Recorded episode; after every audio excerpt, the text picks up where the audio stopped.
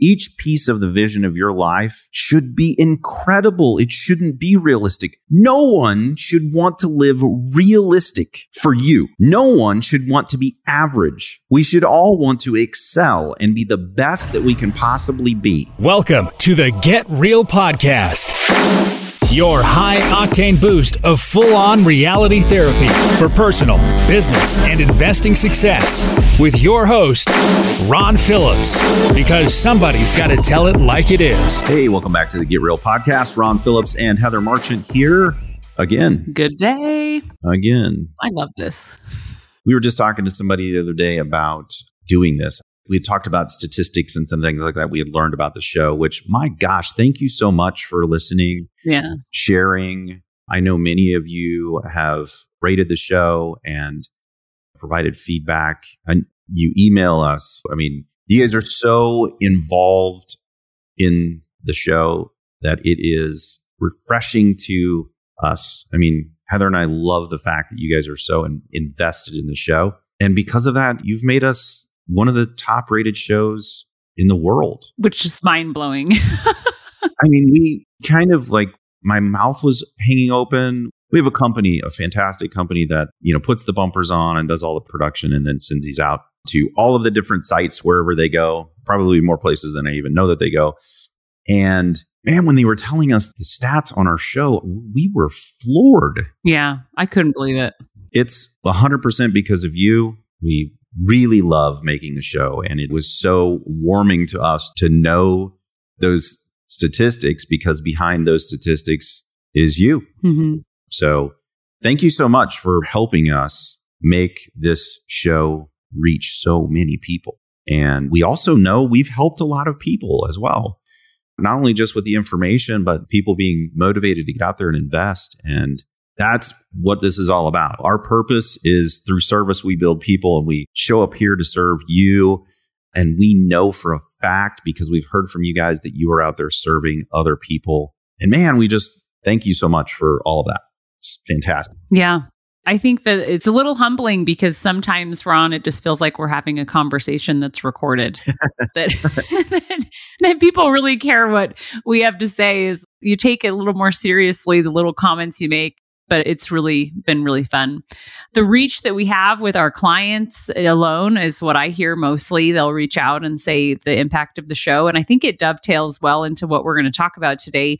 I'll share an example, but we're going to talk about checking in on your plan, on your vision consistently. So I met with some clients. They've told me I can share their story so I don't stress out about giving details away. But they called me back in 2020 or called us, and I reached out to them after they watched the Money Revealed series that you were on, Ron. And they said, We have a little boy, a son. And I believe at the time she was pregnant with her second baby. And they had this realization that they wanted to be home with their kids. They wanted to be able to have one of them home. They were both working I'm sure we're going like daycare and all of those things that happen when you're both working and you have a young family. And also just wanting to be with them, right? And so they said that their goal was that she would continue working long term and that he would be able to leave his job. And I got so invested in that. Like when you hear the why behind behind why people invest and the deep why because they could have said we want cash flow because they did but they wanted cash flow as a means to be able to let him be home with their boys.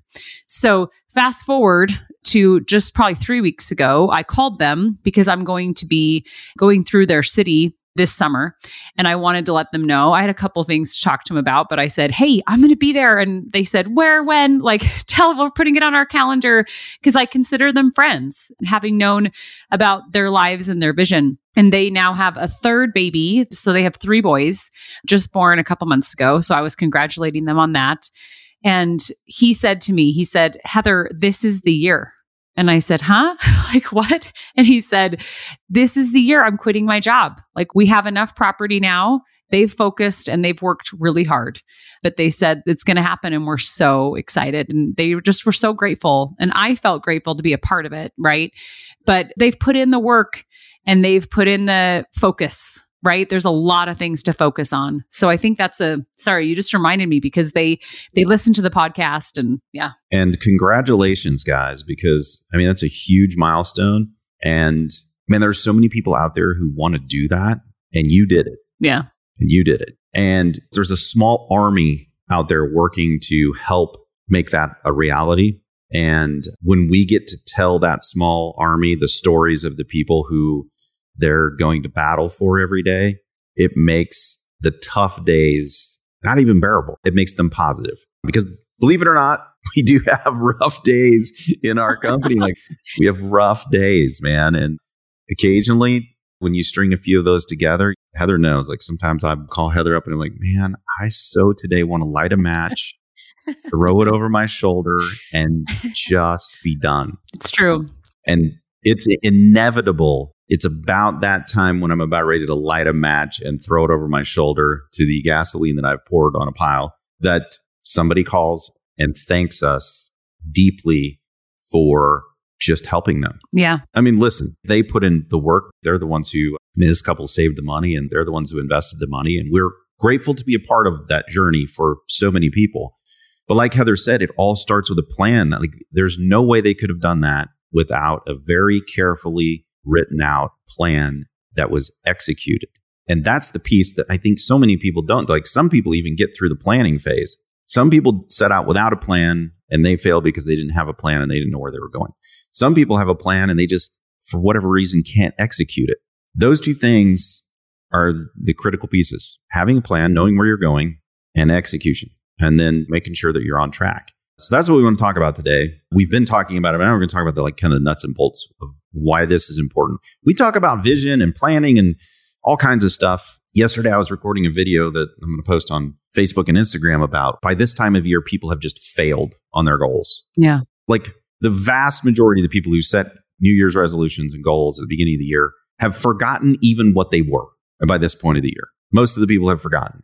And you know, if they were going to go to the gym, like they've paid their second month, but they haven't gone. Like they went for a week and a half, two weeks, and they're done. By this point, if I had to go to a public gym, it would be back to normal. yeah There would be a couple, maybe a handful of people who would be new to the gym and actually would stick, but the masses that pile into the gym in January would all be gone by now. It's every year. Thank God I don't have to deal with that anymore. But every year you'd see them come in and I would look at the people and I'm like, hmm, I wonder which ones it is that is going to actually make this. yeah who's gonna stay yeah And in my mind, I'd make pets just by watching them, how they'd work. And you just see the numbers like dwindle. And then literally there's like a handful of people left. yeah So, in order for you to be one of those people, A, you need a plan, B, you need execution. And the execution has to be an ongoing execution, right? So, Heather, let's talk about like the wealth planning process. Like, how does this work? And let's go through it kind of a little bits by bit. And then ultimately, it ends with a review, consistent review, so that we stay on track, right? Yep. The wealth plan itself is actually really simple, but it takes a bit of time because most people don't sit down and ask these questions or discuss them with their spouse. Like that's actually really surprising not to us because it's pretty normal, but to our clients, it's kind of alarming that they have never thought about it. It's really interesting. So questions like what do you expect and what are you wanting to get out of this? And they're like, well, their initial knee jerk reaction as to why they called us is like, well, I want to invest my money. I want passive income. And I'm like, no, that's a means, right? Like, what do you really want out of this? So, diving deeper into that and spending the time with someone like a third party, which would be us, to be able to ask those questions, restate what you're saying, help you be able to arrive at that vision of what you're wanting to accomplish. And that's probably one of my favorite parts of meeting with people. That probably already came through a little bit, but man, when they have a cool thing that they're up to and something they want to get behind that I want to help them with, because I don't know if you can stay with me on this, but if I can help someone be able to stay home with their kids, if you take the carry ons, for example, if I can help them do that, then that impacts their kids. And that impacts potentially maybe even their kids' friends. And it expands the reach that I have in the world. And I get really motivated by that. I love that. And so that part is probably one of the very first parts of building a wealth plan is the why behind it. And it's the most important piece. And I think people initially, sometimes when we ask these questions, people are like, well, A, I haven't thought about this, but B, this isn't important. It's like, let's get to looking at the properties. Let's go look at the property. Like, no, because this is the reason why we're doing this. And this informs some of the investment decisions that you would make. Yep. Or that you would make wrong just because you skipped over this really, really important step. And like Heather said, when you share that with someone else, it solidifies it in your own mind and connects it into your heart. Mm-hmm. Most of the time, people don't realize how deeply connected the money is to something that they really, really desire. Yeah. And you can probably relate to this. You've probably done this in your life where you've skipped over the real deep intentional piece to get to the how to, but the how to is not fun. Mm-hmm. That's not the piece that's sexy. It's the part that's hard work. That's why people fail at the gym. I bring the gym up all the time because almost everybody, I mean, you've probably experienced this right now when you're listening. Is you're like, yes, I've either failed or I've succeeded, but I guarantee you, almost everybody listening has tried at some point or is now addicted to some kind of personal success through health and fitness. But the reason people fail is because they don't connect the going to the gym or eating healthy or whatever it is to something that they really, really deeply desire. Yep. Because if you don't, it's just not going to happen. So that's the first most important piece. And we don't spend a ton of time on it, but we spend enough time on it to really pull it out of people. Yeah. So don't freak out. Like if you've not done this with us and you're coming to do this, don't freak out when we ask you because we're going to ask you some deep questions, some thought provoking questions that hopefully, and we have a method that we do that that enables you to think deeply through these things in a more simplistic manner. But what comes out of it is usually really good, solid stuff that we can build on. Yeah. And that kind of moves us into that next piece, which is okay, this is what we want to do. Now let's isolate what's the gap. Okay, so in order for you to do this thing that you want to do, like in this example Heather shared, come home and be with your children, what do we need? Mm-hmm. And then, like, where are we? And what's the gap between where we are and where we need to be? And that's also super eye opening for people because if you skip the first part, in other words, you don't know where you're headed, you have no idea what the gap is. You're just pulling numbers. I've had clients just like, I don't know, like a uh, 10,000 a month when they don't really know what they want. And granted, it's hard to know a number in the future. I'm not minimizing that, but understanding what you're looking to accomplish, man, and how fast. That's one thing we haven't talked about too is how long do you have to get there? Are we looking at two years out, 10 years out? Like, what are we looking at? Can help us arrive at those numbers. Yeah. So once we know the gap, then we can start working on the plan. Mm-hmm. And there's one more piece like that gap allows us to understand where are the assets, how much do we have, and how hard are they working right now? Mm-hmm. Like, can we juice this enough to shorten the time frame? And in most cases, people are way wealthier than they think they are. Yep, it's true. And honestly, that plan piece is really helpful. Like when you're building out a, okay, you're going to buy this many properties and it's going to take you this many years to achieve your goal of this much money, right? Really interesting. I got, I just forgot about this till you were talking, Ron. I got an email this week from a client that says, I'm kind of confused. he said, I just bought my second rental property and I'm confused how I'm going to achieve my passive income goal in 10 years of 10,000 a month. Oh, I'm trying to read the email and talk at the same time.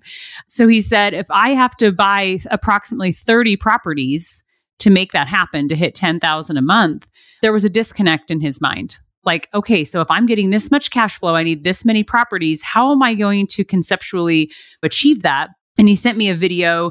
He said that he had a bunch of naysayers on a group he was in that were just saying it's impossible, it never works. And I responded and gave him my numbers. I said, Well, let me tell you my experience. So it's not just pie in the sky numbers. And I said, these 1031 exchanges, I'm going to do another 1031 exchange this year. It'll be my third 1031 exchange since buying my first property in 2016. And you take that equity and you buy hopefully two properties for the one that you sold and you are able to expand quicker because of those equity gains. And he just responded and just said, wow, like that's super helpful. like super helpful for me to conceptually understand how I could ever achieve 10,000 a month. And he says he listens to the podcast, so he'll hear this and go, that sounds familiar. I am, I don't know what the right word, I was going to say angry, but I'm not angry really. But it upsets me when I hear things like this because miserable, pathetic humans throw darts at other people's dreams. Mm. So stay away from those people. That's why I don't watch the news. hmm Those people all day long, all they do is throw darts at other people's dreams. They just smear bad news all over the place. And man, like people do that. Like I keep going back to the gym, but I know it's super relatable to people. I would go there and I would see people who were legitimately trying, clearly not healthy, overweight. And there are two types of people at the gym. There are people who look down on other people who are trying. And then there are people who high five those people. hmm You want to hang out with people who are high fiving the fat person at the gym. You do not want to be around the people who are laughing at the fat person at the gym. Yes. And I mean, like, there's so many videos out right now because of all these stupid influencer people that do videos at the gym, and you can see them laughing at other people at the gym because they don't know how to use the equipment or whatever. That's the fastest way to destroy someone's dream of fitness is to make them feel less than when they're at the gym. So, whatever forum that you were in that was making you feel like it was impossible for you to, in 10 years, change your life, man, I would really encourage you to leave that group. You don't need to be around negative people. Find another one that's uplifting, that encourages you. Because, like you heard from Heather, through personal experience, and there's thousands of other people who have the exact same experience. People can do this. Absolutely. Is it challenging? Is it hard? I mean, we go through that on the show. Absolutely, it is. But it's worth it. Yeah. It's worth it. If Heather shared her experience, I know she shared the part where this property sucked. I mean, I've looked at it. It literally sucked. I mean, it, Yes. it was one of the worst performing properties I think I've ever seen in my life. It's horrible. But all of the other ones performed so well. It's not like it didn't matter because I know it mattered, but it mattered less. And it didn't take her off of her goals to get where she's trying to go. And the same thing can be true for you. Yes. The more properties you have, the easier it is to weather those storms of one redheaded stepchild. I can say that I'm married to a redhead, so redheaded stepchild. Because that property, Ron, I should give a brief update here. I have it all fixed up. Tenants are out that weren't paying. Oh my gosh, it's so good. But I'm waiting for the units to get leased up. And I just heard this morning that there's two of the four units, well, two of the three vacant units are getting leased up like this week. Oh, Oh, Hallelujah. the light at the end of the tunnel. But yes, it's so it's so important to recognize that it's not all going to go swimmingly and that's part of the reason why you have to review. You have to review your plan. Keep it in front of you. Keep your goals in front of you as to why you're looking to accomplish it. Whether that's on your mirror whether that's in a journal or something like that or discussion with your spouse or something. But meeting regularly and taking a look at your portfolio. I do this with people who are licensed real estate agents who know all the nuts and bolts of what to do, but they need someone to, it's partly just planning the time to sit down and someone to look at it with you is really helpful. I mean, I do that with you, Ron. I'll look at my portfolio with you just to say, oh, maybe it's just to commiserate sometimes, but it's like, all right, I got to sell this thing. I got to do this. I got to do that. And taking the time to do that with someone else is really helpful. Yeah, and man, I tell you, I'm just going to one more Ron rant for the day. There's a couple of reasons why people get off track. I mean, one of them clearly is because they're busy and they just forget, right? But there's another couple. One of them I touched on, and that is that they get all this negative attention from people who Mm, see people who are trying to do better than them, and they just, for whatever reason, they feel like if they can just tear them down to their level, they'll feel okay about the world rather than leveling themselves up with them. And they could just go on the same track with them. You don't have to tear someone down to feel better about yourself. But the other reason I think that people fail is because the reason isn't big enough. Hmm. And I see this a lot, this mediocrity in our country. It's probably worldwide, but I don't know. I know only know in our world, in our country. We have been taught for at least as long as I've been alive and I've been setting goals. So, probably around high school was when I first started hearing about goals when I was in sports. And every single training I've had on goals has the same word in it. And I think it is the most ridiculous, stupid word that you could use for setting goals. Wow, now I want to know what it is. Yeah. I mean, some of you might disagree with me, but just hear me out. It's setting realistic goals. Oh, yes. I loathe the word realistic because really, when you boil it all down, you can look up synonyms for it and you can go on a deep dive. I've gone into some pretty rabbit traily kind of dives into realistic. Ultimately, what I always find is that it basically means average. Mm. And I don't mean like average to everybody else because we shouldn't be comparing ourselves to other people, but I mean average to you if you basically know you can do it, if it's realistic, meaning like it's not that hard, then it isn't really a goal. It's just you living. I have a real hard time with realistic because I'm going to go right back where I went. I had a massive goals about strength training a couple years ago, and they were massive. If I would have had small goals, and I'll say this, I got hurt partway through the year, which limited what I could do with my goals. Like I couldn't reach them anymore, so it limited me. That very same thing would have happened if I'd have set my goals half of what they were or realistic. What other people would have said realistic. So when I went into my trainer, I hired a trainer, and when I went in to see my trainer, she was like, "Wow, those are huge numbers. Like, do you want to back those down?" And I said, "No, keep talking, and I'll increase them." She was trying to make me do realistic goals, and what she saw was me making massive, incredible gains until I got hurt.